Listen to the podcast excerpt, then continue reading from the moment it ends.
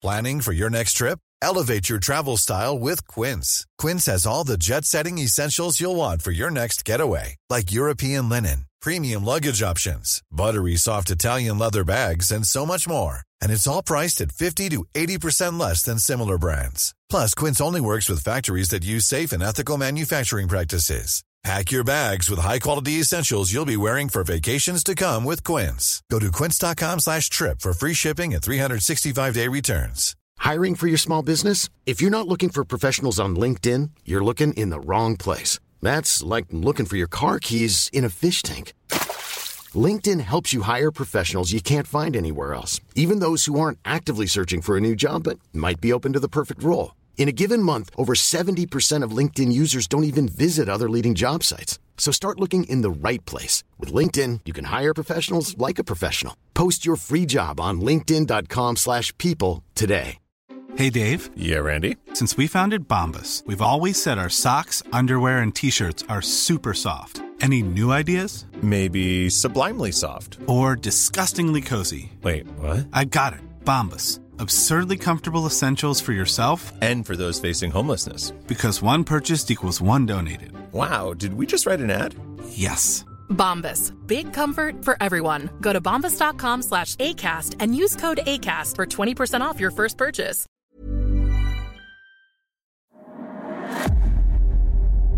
Hello, hello. Before we get stuck into the politics for you, a quick message from the resident. These hotels, like their choice in podcasts, are exceptional.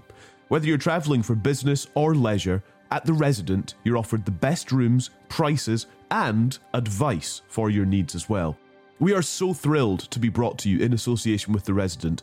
When we're booking a stay in London or Liverpool, it's The Resident we head to, and it's The Resident you should head to. To find out more, click residenthotels.com.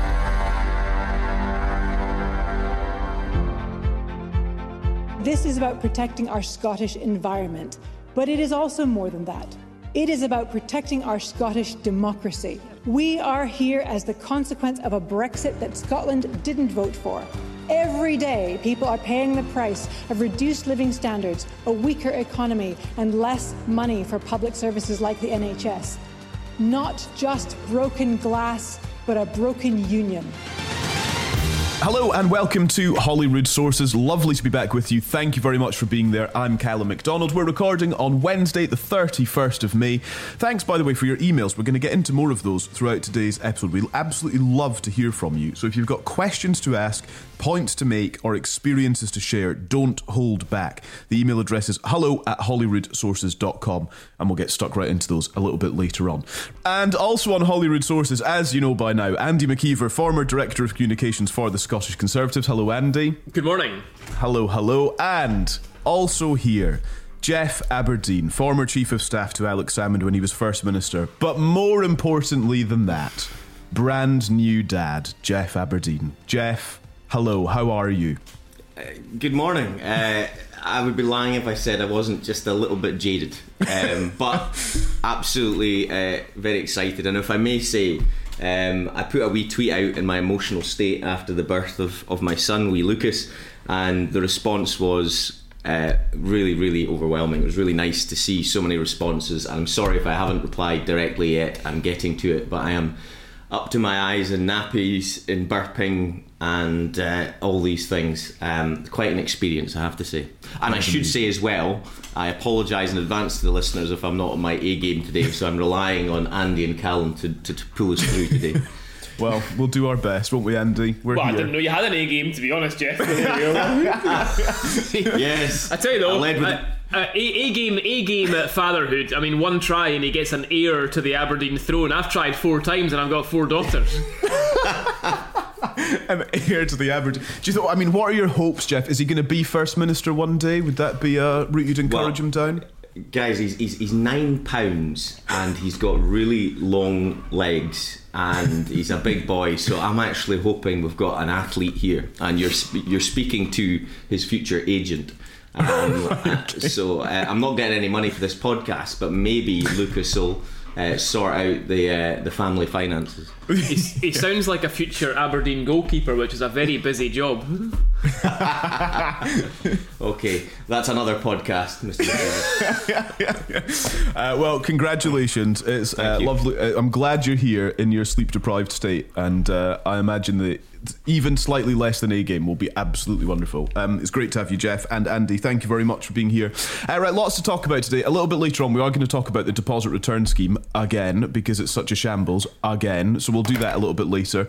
Uh, we've got some really interesting emails as well to um, uh, to get to. Uh, Andrew's email coming up a little bit later on who's done a bit of an assessment actually um, on independence and where to go with that. Uh, so we'll do that later. We want to start though with oil and gas today. Um, it's become the talk of the town since the Sunday Times published a front page uh, outlining Keir Starmer, Sir Keir Starmer, the Labour leader's plan to, well, end um, new exploration, new drilling for oil and gas in the North Sea. Uh, and it's taken on a sort of Scottish flavour, as you might imagine, pretty quickly, given how important oil and gas and the oil and gas industry is uh, to Scotland. Uh, and this week, the Herald front page, Sarwar, quote, backs Starmer over ban for all new oil and gas projects. Um, which is a difficult one to sort of balance with the oil and gas industry in Scotland. Andy, I want to take, I suppose, first of all, from you on on, on, on Sir Keir Starmer's strategy here, is is the intention here to sort of be quite shocking and get some attention and then I suppose kind of scale back when he actually announces the full details of this plan, which is due sort of sometime in the next few weeks? Well, we've spoken a bit before about whether or not Keir Starmer should say too much or whether he should just be quiet and not be the Tory party. Um, and whether that might actually be enough to, for him to get into government. And I've always been quite favourable towards him not saying very much. Um, I think uh, ultimately, I think Labour will win, and I think the main reason they'll win is that they're not the Tory party, um, and that they will be able to offer something different on the cost of living crisis. Um, because the more he says, the more he's going to displease people. And he's got a big Tory majority to overturn, and that Tory majority was created on the back of Boris Johnson being able to be all things to all men and being believed. But there are not a lot of Boris Johnsons out there. Not every political leader can pull that off. Boris Johnson is an exceptional campaigner who was able to say two or three different things to two or three different audiences and have them all believe him. Keir Starmer has got to win back simultaneously the blue wall, the red wall, and if we want to call it that, the yellow wall in Scotland, um, all at the same time, and they all require quite different messages. Now, a portion of Keir Starmer's audience will be I, I, probably the sort of blue wall type audience, which historic, historically the Tories thought was at risk from the Lib Dems, but actually more recent polling and the local elections probably shows it's at risk more from Labour than it is from the Lib Dems. They are um, a much more metropolitan type of audience, far, far removed from the oil and gas heartlands of Aberdeen, probably much more attuned to the sort of net zero uh, sustainability green agenda. And um, he's probably appealing to them through this sort of messaging. But that's the difficulty. When you appeal to one set, it's very difficult to keep another set um, in line. And, you know, what he has done here is, I thought it was quite surprising, actually, to be honest. Mm. I thought it was a bit of a misstep, a major misstep, in fact, when you think about Scotland. Um, because he, I think, has failed to understand the nuance of the net zero agenda, which Geoff and I in our day jobs are very involved in, and Geoff in particular up there uh, in Aberdeen, which is that if you have a cliff edge, you have no net zero transition. Mm. If you just cut oil and gas off, there is no means to pay for the transition to net zero. And if you just cut oil and gas off, the jobs, because the big transition here is jobs, the jobs that will be transitioning from fossil fuels to net zero will not have the time to make that transition. So, um, you know, unintended consequences of a statement like that can be quite substantial. Um, I thought it was a misstep. I think it's put Anas Sarwar in a very, very difficult position. Um, and I, I was quite surprised that Starmer did it, to be honest. Let me just put a little bit more detail on the just the criticism that followed all of this. And on Anas Sarwar, first of all, the Herald reports that Scottish Labour said they're only committed to existing fields. Um, which seems to suggest a bit of support at least for this. But let me do some of the criticism. Uh, David Whitehouse, Chief Executive of Offshore Energies UK, described it as no way to treat the 200,000 workers in the industry, 90,000 of whom work in Scotland. Uh, Ryan Crighton from Aberdeen and Grampian Chamber of Commerce said the plan was not grounded in reality. Gary Smith from the GMB Union, one of Labour's biggest donors, said the new policy would leave the UK more reliant on imports from Russia. The Scottish Conservatives said Sir Keir Starmer's approach was nothing short of a gut punch to the industry and tens of thousands of Scots who work in it. Um, I, I, it it's just it's, it's almost unanimous, I think, Geoff. It is indeed. If you'll permit me, I just want to, to advance a few things at once here because this is a really complex and comprehensive area of policy. But let me say at the outset, uh, full transparency. I mean, I represent uh, a number of energy companies, um, and and I and I kind of resist something what you said, Calum. You know, the oil and gas sector and the renewable sector. Actually, it's one and the same thing, in my opinion, and I'll I'll go on to explain what I mean uh, by that uh, shortly. I agree with Andy's analysis that this is a misstep and it'll have to be uh, rectified by uh, Keir Starmer in some shape, way, or form. He has to place uh, suitable context to his remarks, and we'll find out what he actually means by this and if there's any timescales involved, which I think will be uh, crucial. But uh, I've always held this position, incidentally. When the SNP uh, were in government, there was a policy, and I think it still is party policy, I don't think it's been changed yet, of maximising economic recovery from the UK continental shelf. Um, and I've always felt this is uh, the potential to be uh, the fulcrum of uh, Scotland's uh, economy um, as we uh, develop. Now, let me give you a few stats, if I may. The northeast of Scotland, particularly, um, is. Uh, home to over a thousand energy supply chain companies. Now, they are the lifeblood of our energy sector and the lifeblood of our economy. Um, these are the guys that really do provide the innovation, the R&D. They're subcontracted or contracted from the oil and gas majors to produce really uh, cutting edge technology solutions for uh, the oil and gas sector. They're a massive employer uh, across the northeast, but across Scotland as well. Wonderful companies we have here. Secondly, uh, this region is actually uh, home to one of the largest concentration of subsea engineering capability in the world. Now, again, that's owing to oil and gas. Now, the reason I mention these two things is that is the critical mass that is going to be required to advance and accelerate our transition to uh, renewables and new energies. We have a massive opportunity here, guys. I just want to outline this. Um, the ScotWind uh, bidding uh, that took place last year, the Scottish Government announced successful bidders, uh, that will unlock uh, 21 billion pounds in offshore wind uh, investments, largely off the northeast seaboard, but across Scotland as uh, well. Uh, there's green hydrogen and there's carbon capture as well, and we've got some really interesting projects up here. But the problem is that these developments are not available at scale just now. Uh, and the technologies associated with them, and most importantly, the jobs associated with them, are not available at scale just now, and they won't be until probably mid 2030s.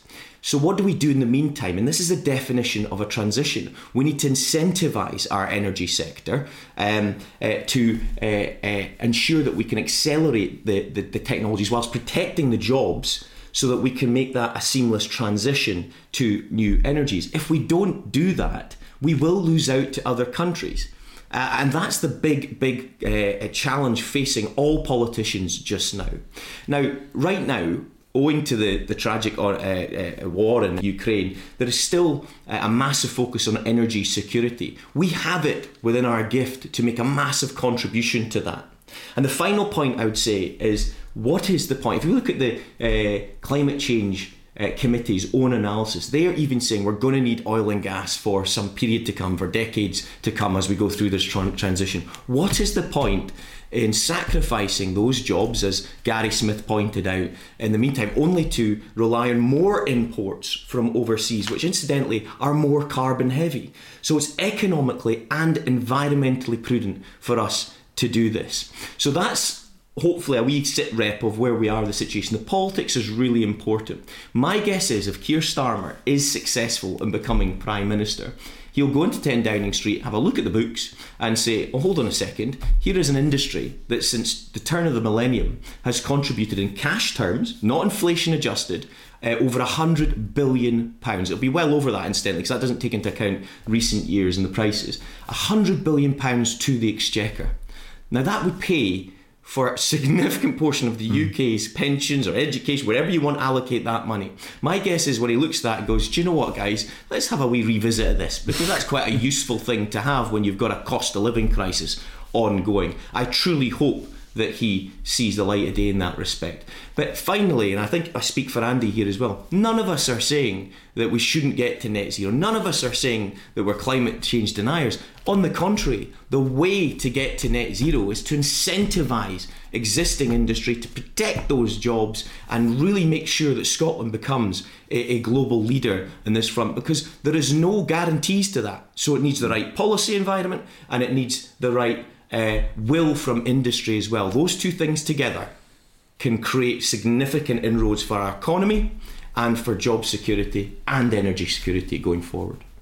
And just to come in on that last point as well, we are geographically blessed here, but to a degree we're politically burdened at the same time, and um, it has a real danger of holding us back. I mean, the Scandinavian countries in particular are motoring ahead with all sorts of renewable and sustainability initiatives, including in the manufacturing of, of what we need to make those things happen. And, you know, we like to think we're ahead of the game in Scotland because of our geographical position, and we could be, but I'm, you know, increasingly feeling that we our competitive advantage is being eroded here because we're uh, not being nimble enough and because our governments are not working well enough together on this. I think one of the key things that we have to avoid is platitudes in this country about uh, the move from fossil fuels to renewables. One of my businesses is Zero Matters, right? Is uh, the other the other side of Message Matters is Zero Matters, and it's very much action based on reaching net zero. So our clients are taking action now on re- they're not going on marches, they're not building, you know, they're not making flags and making demands. They're actually taking action on net zero. They're doing things, they're reducing carbon now. And we could be doing a lot more of the action stuff and a lot less of the talk if we just got on with it. Because I think there are too many people, politicians included, who are just trying to say the right thing instead of actually just getting on with it. Um, and it's very frustrating. Yeah, Andy, can I can I just come in one point on, what you said? I really like your your views on this. Um, you know, you know my political standpoint. I want Scotland to be in control of all the levers um, uh, that a normal uh, country has. But actually, energy policy is very complex. Uh, it really is, and it's quite uh, integrated across devolved and reserved uh, policy areas. Wouldn't it be great if, for example, on issues linked to grid infrastructure and interconnectors, Calum and I were talking off broadcast about uh, his uh, uh, parents' home in Lewis and how do they advance and, and, benefit from renewable energies. And it's a lot of interconnectors that are needed uh, in order to be mm. able to commercialise this stuff. Well, you know, wouldn't it be great if we could have an agreement between the Scottish government, UK government, say, look, let's just take the finer edge of politics out of this to ensure that we can advance uh, uh, uh, the grid infrastructure, uh, port optimization as well. We've got some fantastic ports around the country, but how are we optimizing their use? Uh, who's going to do operations and maintenance? Who's going to do high value manufacturing? Uh, who's going to do the fabrication? So I do feel that we need to have a much more collegiate approach from the UK and Scottish governments. And that doesn't impinge, incidentally, on uh, a country's wish to be independent, because this happens, as you rightly point out, across Scandinavian countries in particular. There are agreements in place. So, do you think there is a case to be made for more collegiate working between the two governments in this respect? I think if the transition to renewables was a company and that company had a risk register I think the relationship between the Scottish and UK governments would be yeah. one of the flashing red top things on that risk register. Mm. It is undoubtedly holding this whole agenda back. It's not the only thing. It's not the only thing. Um, but it is undoubtedly holding this entire agenda back. It's a material risk to our progress, not just our progress towards net zero, but our future uh, economic foundation uh, not just Scotland but throughout the UK. We have an incredible opportunity to have renewable energy as one of the absolute bedrocks of our economy for the next century. Um, and the inability of these two governments to adequately and constructively work together, um, and the propensity for both of them to look to score points rather than working together well is a flashing red risk to the progress of that agenda. Yeah, Uh, if I may just make one more point, uh, Calum. Um, Yeah. we've discussed on this podcast uh, many times before that Scotland's economy is, you know, its productivity is kind of stagnating, its growth is limited just now, as is the UK's, incidentally. Um, I saw a, a stat uh, earlier this week that showed that um, the northeast of Scotland, um, parts of Fife and, and Lothians are the only one uh, areas in Scotland that are disproportionately productive. Now, if we don't uh, incentivise uh, what is a world class, and it is a world class industry. We are known around the world for that R and D, that innovation, that pioneering uh, solutions. If we don't incentivise that, I think there's a consideration for the Scottish government there as well to say how are we going to make a case uh, for the economics of independence without uh, having a world class energy sector which is accelerating new energy. So I think they've got to think at Holyrood really carefully about this and how they respond to their draft energy consultation. Will there be a slight nuancing or changing of position in terms of uh, oil and gas exploration? They're not responsible for it, but of course they did put in their draft energy strategy that there should be a presumption against. How does Keir Starmer's remarks impact them? Because they might see this as a political opportunity as well to say, actually, we're the ones that are protecting Scottish jobs here. So, really interesting to see how this unfolds. I was reading through a thread by uh, Jack Richardson, who is from Onward, the kind of centre right think tank, on all of this, and he was kind of making the point that actually within political parties, there's not there's not actually unity on how to how to progress from here. Um, and he sort of goes through each in turn, um, kind of saying that Labour's announcement might sort of be a disincentive to investment in the North Sea, compounding the, the windfall tax that's already been imposed on, on, on North Sea operators. There's that. But the Conservatives can't really um, get unity on this either. They can't sort of just pitch absolutely and solely on fossil fuels and energy security. And then there's the the SNP who are not particularly unified on this either, even though they're in government with the Greens. But there's kind of a bit of humming and hawing from Humza Yousaf in the last uh, week or so since all of this. Not really cementing a line. And I just wonder is, is there any unity within any political party for a way forward, Andy, that you can identify? Um, I, I don't. So I suppose to split that into two, um, I'm not sure there's any unity in any political party on the way forward on how the governments work together. Right. Um, Labour will tell you the best way for the governments to work together is for there to be a Labour government in Westminster and a Labour government in Holyrood. that's, Yeah. There's their that's their obvious solution to uh, the two governments working together is for them to be the same. And it's not like there's something in that actually, but you you also have to you also have to be able to operate a devolution settlement where the governments are from different parties. You can't rely on the governments being from the same party in order to work together all the time. And unless it's Labour, the governments can't be from the same parties because the SNP can't be in power at Westminster and the Tories can't be in power at Holyrood. So it has to be Labour if it's going to be from both parties. Within the Tories and the SNP, no, uh, there's no there's no consensus on how to work together because the Tories are split between the small minority who want a good relationship and the large minority who are focused on smashing nationalism.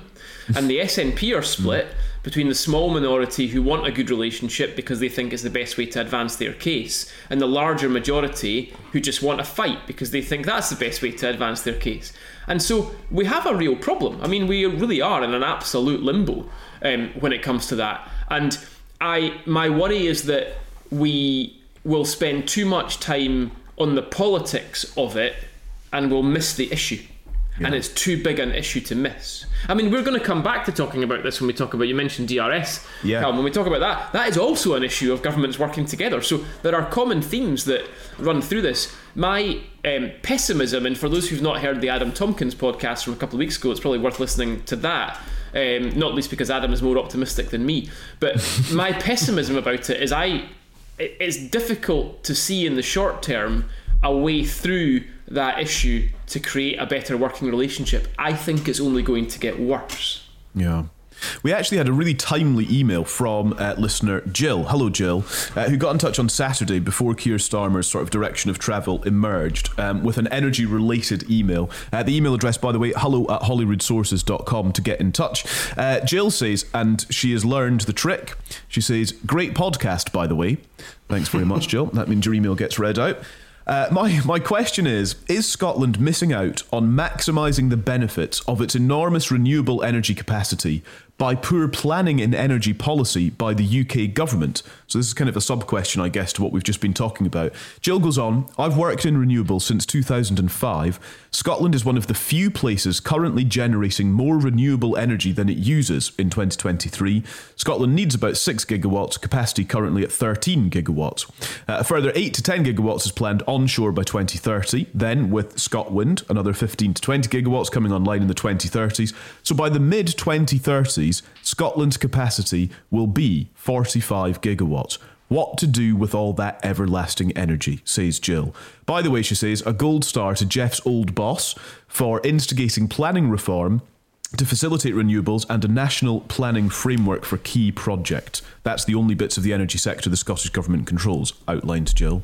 To be honest, I think there is clear evidence that central UK government decisions are negatively impacting on Scotland's progress. Um, so that sort of feeds on what we were saying a little, but there's an interesting, that interesting question poor planning in energy policy by the UK government. Geoff. Yeah. I, first of all, it sounds like we should have Jill on. Uh, she sounds uh, like she knows her stuff. Um, uh, She'll be listening to this going, these guys have got no idea what they're talking about. um, a, a, great email, I, I, and thank you, Jill. I, I think she there is a, there is a lot of substance to what she says, and it kind of touches on what I was saying earlier. So let's mm. just take that ScotWind as an example. The Scottish Government, Crown Estate Scotland, were responsible for awarding uh, those licences, um, and yet the UK government is largely responsible for how do we get it connected to the grid, and yet the Scottish government has planning responsibilities for you know the actual uh, onshore uh, planning as well. So it, it is that's my point about it being quite a complex environment. I, I think the UK government could have done a couple of things actually uh, out out the out the bat. Uh, they could have uh, and should have approved carbon capture at Acorn, which is at St Fergus. Uh, owing to the uh, oil and gas industry, we have these wonderful reservoirs and aquifers that can be tapped into for carbon capture. They should have done that as a statement of intent and put it on track one. It didn't, and we're hoping that it gets on to track uh, two. And I think there's almost political unanimity across the parties on uh, that. That would have been a good statement of intent. Their support for oil and gas, in my view, is important. Um, but what we really need, as Jill outlines, is a, a considered framework going forward that says, look, here's where we think we can uh, really uh, make inroads. So, to my mind, just now, that the energy sector, particularly where Scotland has opportunities, is uh, supporting oil and gas as part of the transition. Offshore wind, particularly floating offshore wind, because that is something where we think we can be global leaders. I mentioned earlier the subsea engineering capability that we have already in Scotland to, to incentivise that. Green uh, hydrogen, and and there are is blue hydrogen linked to that as well. So hydrogen in its entirety, uh, and of course carbon capture and storage. Now, if we could have a framework that sets out where the policy interventions are likely to be needed um, on that from the UK government and showing where the Scottish government has to input, so there has to be a level of collaboration there, uh, then I think that would be really, really welcome. Right now, it's very, very isolated. Uh, from my perception, and it's not clear. And actually, uh, uh, uh one of the companies I'm in, uh, involved in supporting co-sponsored a survey, the Energy Transition Survey, and and it's almost unanimous. Companies are coming back, particularly energy supply chain companies, going, we don't really understand how all this fits together. Where is the support available? So I think there is a lot of merit in mm. what hmm. Jill says. Really interesting, um, Andy. I want to ask you just to round this off. Then, is this is this the start of drawing kind of battle lines for the next election? Is the environment, is climate change, oil and gas, and renewables? Is this going to become a defining issue for the general election next year? Um, I think the defining issue for the general election next year is going to be the economy. It's going to be cost of living. Yeah. Ultimately, that's that is going to be the issue. But it doesn't mean there aren't other things that will be talked about uh, at the same time. And there is absolutely no question. I mean, I think you know Geoff and I have, have both said it, but it's worth reiterating again. There isn't any question about the commitment of most people and most organisations to net zero, yeah. and also politically, if you don't have a credible envi- pro-environmental net zero policy, you're dead amongst voters aged less than 45. I mean, you're completely mm. dead. That's one of the reasons why the Tories are struggling so much. To be honest with you, uh, that that that generation of voters are not interested unless you can display your uh, climate change credentials. So uh, it is important, but it's finding that balance. It's finding the balance, and it's understanding that sustainability and achieving net zero doesn't have to be done at the expense of jobs. It doesn't have to be done at the expense of profit. I mean, it's important to make that clear. You know, profit is a very important motive to ensure that net zero happens quickly and successfully. And I'm sick and tired of people pussyfooting around that, to be honest with you. Yeah. The profit motive is critically important to make this happen. Um, and I just think that too often politicians pander to, uh, I guess, the more extreme side of what some of the campaigners say, rather than looking at what's actually going to work and what's going to get this done. Yeah. I know we need to move on. Just, just very briefly, just to, to, to, to follow on from what Andy says, that that issue about profit's really important.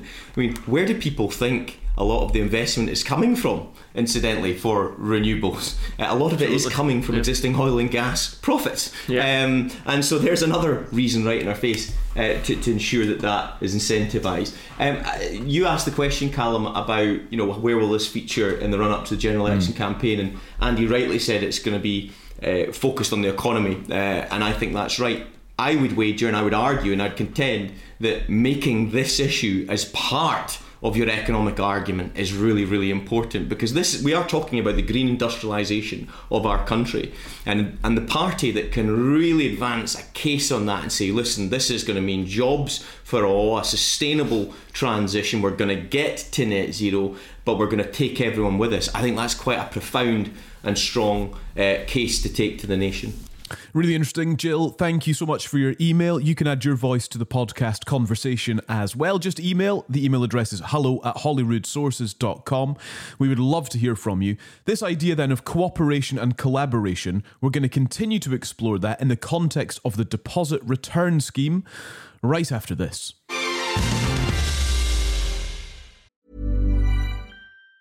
Even on a budget, Quality is non negotiable. That's why Quince is the place to score high end essentials at 50 to 80% less than similar brands. Get your hands on buttery soft cashmere sweaters from just 60 bucks, Italian leather jackets, and so much more. And the best part about Quince, they exclusively partner with factories committed to safe, ethical, and responsible manufacturing. Elevate your style without the elevated price tag with Quince. Go to quince.com slash upgrade for free shipping and 365-day returns. Hey, it's Ryan Reynolds, and I'm here with Keith, co-star of my upcoming film, If, only in theaters May 17th. Do you want to tell people the big news? All right, I'll do it. Sign up now and you'll get unlimited for $15 a month in six months of Paramount Plus Essential Plan on us. Mintmobile.com slash switch. Upfront payment of $45 equivalent to $15 per month. Unlimited over 40 gigabytes per month. Face lower speeds. Videos at 480p. Active Mint customers by 531.24 get six months of Paramount Plus Essential Plan. Auto renews after six months. Offer ends May 31st, 2024. Separate Paramount Plus registration required. Terms and conditions apply if rated PG. Now, we know how much you love Holyrood sources. And we are so grateful that you are there, and we are so grateful to have support from our favourite hotel group, The Resident, with hotels in London and Liverpool. Now, don't just take our word for how good and supportive and wonderful they are. Take this review from Louisa just a couple of months ago. She stayed in Covent Garden in London and said, Great location, room was so comfortable and clean, shower was the best we had. Hmm. During our month in Europe, Close to shopping and restaurants and multiple tube stations, Covent Garden is the perfect area to stay. And here's East Coast Will, who stayed at the resident earlier this year. Don't hesitate to book your stay here, especially if you're planning to attend theatre events. It's a quiet, restful oasis in a very busy city. We're excited to return. So if you're heading to London anytime soon, for politics or otherwise, and you're listening to Holyrood sources on the way, and why wouldn't you, stay at the Resident for the full London experience. To book your stay, click residenthotels.com. Seems like we've got a bit of a theme to the podcast today. This idea of cooperation and collaboration in the interest of making progress on various issues. Let's talk about the deposit return scheme, shall we? Um, the latest on this, as we say, we're recording on Wednesday, uh, the 31st of May. It's kind of back and forth, isn't it, this issue? But the Scottish Government is currently assessing whether the deposit return scheme will go ahead after Westminster refused to allow glass to be included. Uh, Lorna Slater, the Circular Economy Minister, said the decision made, quote, no sense. She's called for it to be reversed. She's accused the UK government of trying to sabotage the scheme. Uh, she says she's now going to assess whether it's something we can make work ahead of its planned launch in March of next year. Andy, I guess one of the interesting dynamics that's developing is this a seeming attempt from Lorna Slater to make this a constitutional back and forth between Holyrood and Westminster. Is is that a wise approach? Do we feel? Before I so I should say before I say anything on DRS, let me uh, be clear that I have um, some client interests in this, quite a few client interests in DRS actually. So uh, I'll probably not go into the detail of the scheme, but I certainly can talk to the politics of it. Mm. Um, uh, I think to a degree both governments are trying to make this a constitutional issue. To be honest with you, I w- I wouldn't have said it's only Lorna Slater who's trying to do that. Um, I think both governments are looking at the constitutional politics of it. Ultimately, I am very unconvinced that the public will see this as being a major constitutional issue.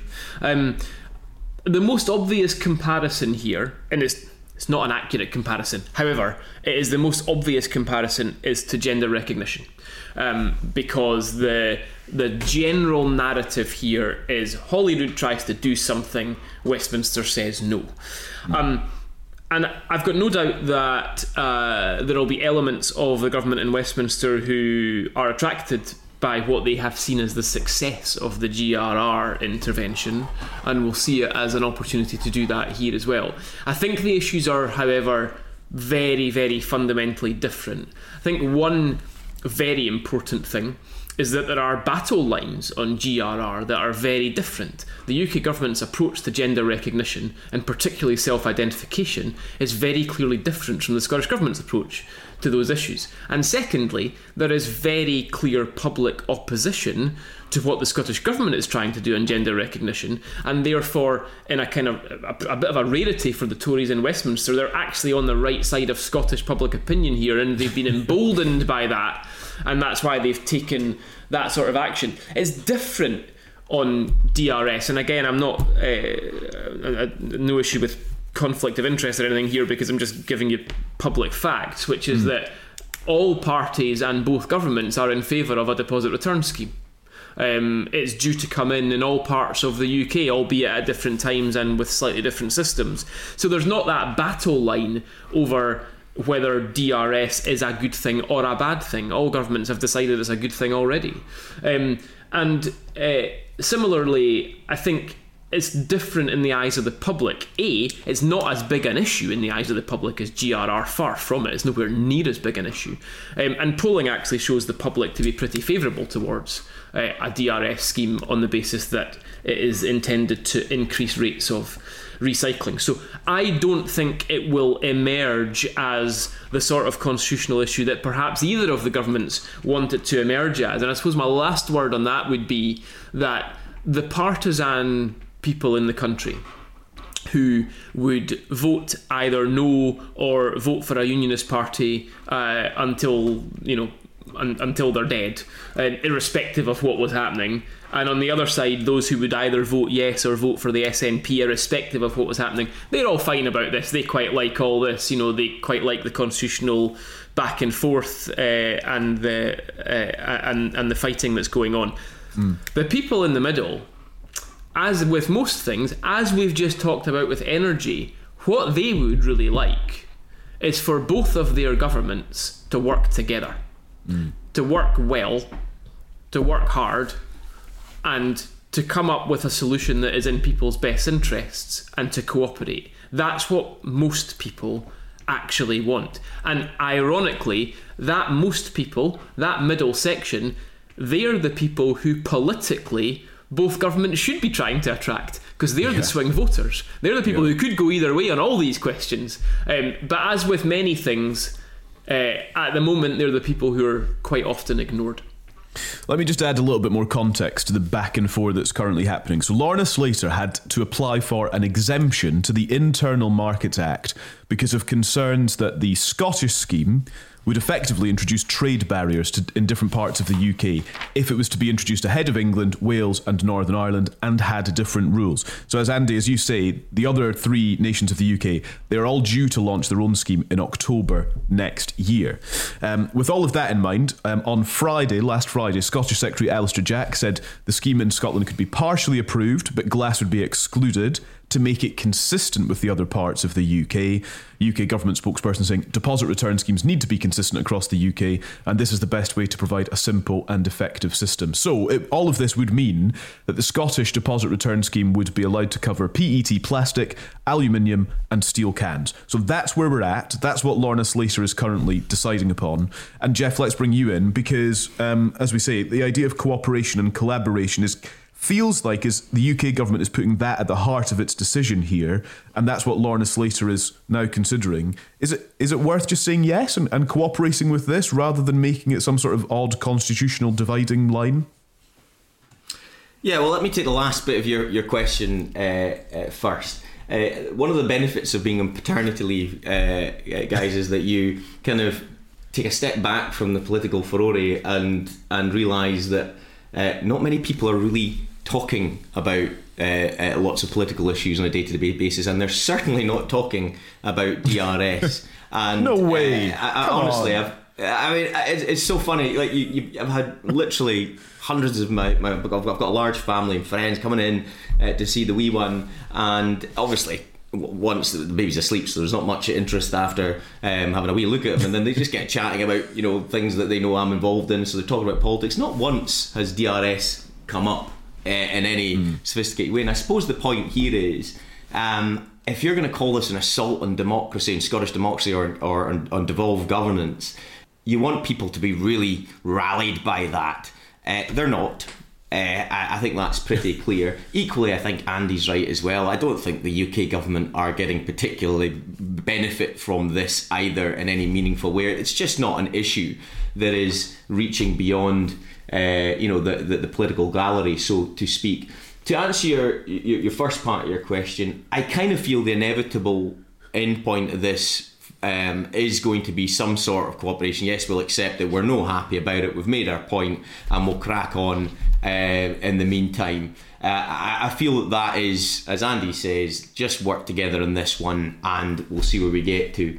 Uh, I, I, can't see any other way that this is going to manifest itself. In all honesty, but I do put in a big healthy caveat on that, and I have not seen much politics in the last week, so um, I'm not as my studious best uh, on this issue. No, that's all right. That's totally fair. And I, I wonder then if there is any perception issue for Lorna Slater and for the Scottish Government by extension of, of incompetence, of navigating this badly. It feels like people are generally in favour, as we're talking about, of a deposit return scheme. And actually, it feels like quite a, sim- a simple thing. It feels like something that is quite straightforward. Is there incompetence here, Andy? Um, well, it, I mean, it, it, should be fairly it should be fairly straightforward um, uh, compared to some of the other things that they've got to deal with. I think the um, the issue of incompetence is becoming more difficult than it should be for the Scottish government, and it has been hanging over Humza Yousaf's head all the way since the SNP leadership election, um, because of the. I mean, and it started from the opposition, and then kind of reared its head from his internal opposition, also in the leadership contest, where this uh, slightly backhanded uh, impression that people have that Humza Yousaf's not able to handle his briefs. That's where this has all come from. And uh, Geoff and I have both spoken um, in this podcast over the last few weeks, in that we, I mean, I think I don't want to speak for um, Geoff, but we think that's that's unfair. Both of us have dealt with Humza over many years, and Geoff more so than me. Um, and yeah, I, I think it's an unfair accusation, but perception is everything. Um, and there is that perception floating around the Scottish government at the moment. Uh, in and it's you can see it feeding its way through the press, and you can to a degree see it feeding its way into polling as well. That you know this is a government that is not able to execute things properly. Um, And that is a perception that they must get over. They have to get over that because it's not just this issue, but we've we see delivery issues when it comes to a variety of other things. We obviously talked about GRR earlier on as well, but we've got this issue with highly protected marine areas, which, to be honest, they've already begun to roll back on, even though they haven't said it. They've already begun to roll back on that. They're already starting to say, well, you know, it won't be pushed onto communities who don't want it, and it won't be this and it won't be that. So they've got issues on that. They've got the National Care Service, which has been shelved alcohol advertising consultation has been put back. Very quietly yesterday, they kicked another consultation back, which was the consultation on obesity, the high fat, sugar, and salt stuff. That has been put back as well. So they they have to they, they have to come up with a plan here that makes people understand that these are people who can get stuff done. And they are people who can get stuff done because it's the same people who've been here for the last seven or eight years getting stuff done. So they're not it's not an inability but at the moment, they are mired in this perception problem that this is a government that can't do anything. Yeah. Um, and they, they do have to fix that. Yeah. I mean, I think uh, you've touched on something there, Andy. I, I've made this point a few times before about the, the public policy uh, realm just now and how challenging it is, and, and, and a lot of which is Humza has inherited. I would really like to see, you know, perhaps on the other side of the, of the summer recess, perhaps part of the summer recess, uh, Humza give a bit of a state of the union type thing and say, look, this is where we are. Um, uh, this is the the position we're going to take on HPMAs. This is the position we're going to take on oil and gas exploration. This is the position we're going to take on DRS, whatever else the issues are. This is what we are doing. And furthermore, let me tell you about my government's approach to economic growth. Uh, let me talk to you my my government's approach about uh, how we sustain employment around our regions uh, uh, and demographics across the country. That's what I'd like to see from him. Really, something to get him on the front foot. Draw a line under what's gone on before and say, this is what we're going after as a government. And I wonder if it'll come as part of the programme for government, but I'd like to see something set piece, you know, and thinking just about the optics here and that perception point you make. Let's look in charge of events and let's say this is it uh, an unremitting focus on X, Y, and Z. You know, discuss it with your ministers, discuss it with your advisors. This is it, guys. Uh, this is what you're talking about for the rest of our parliamentary term. This and nothing else. I'd quite like to see that from him, uh, and I th- and I agree with you. I think he's a lot more capable than than many people are giving him credit for. But because of that kind of uh, kind of morass of uh, challenges that he's facing just now. So it'll be interesting to see if he takes that opportunity throughout the summer and perhaps into the uh, new term. Uh, really interesting, both. Thank you very much. Cooperation and collaboration, I think, is, is kind of the theme of the podcast, whether it comes to renewables and energy in general or the deposit return scheme, and indeed just going forward from here as well. Your thoughts on what you've just heard, very welcome. If you want to add to the conversation, we'll read your email out on the next episode. The email address is hello at holyroodsources.com to get in touch. Thanks very much for being with us today. Geoff, are you going back to bed now? Do you need a, you need a little top up nap? I can actually hear him crying. It's as if he knows the podcast finished. So uh, his mum's been doing a, a, sterling job looking after him and gets over at me now for the rest of the day. nice one. Uh, Andy, thank you very much indeed. You're past the stage of sleepless nights, aren't you? Oh yeah, well my sleepless nights now are entirely my own fault because I'm doing too much work. That's uh, yeah, the children are fine. They're uh, they all sleep like they all sleep like logs. Right, well there we are. Uh, Andy and Geoff, thank you very much indeed. Uh, thank you for listening. Thanks for being with us. Press follow and subscribe, and we will speak to you again next week.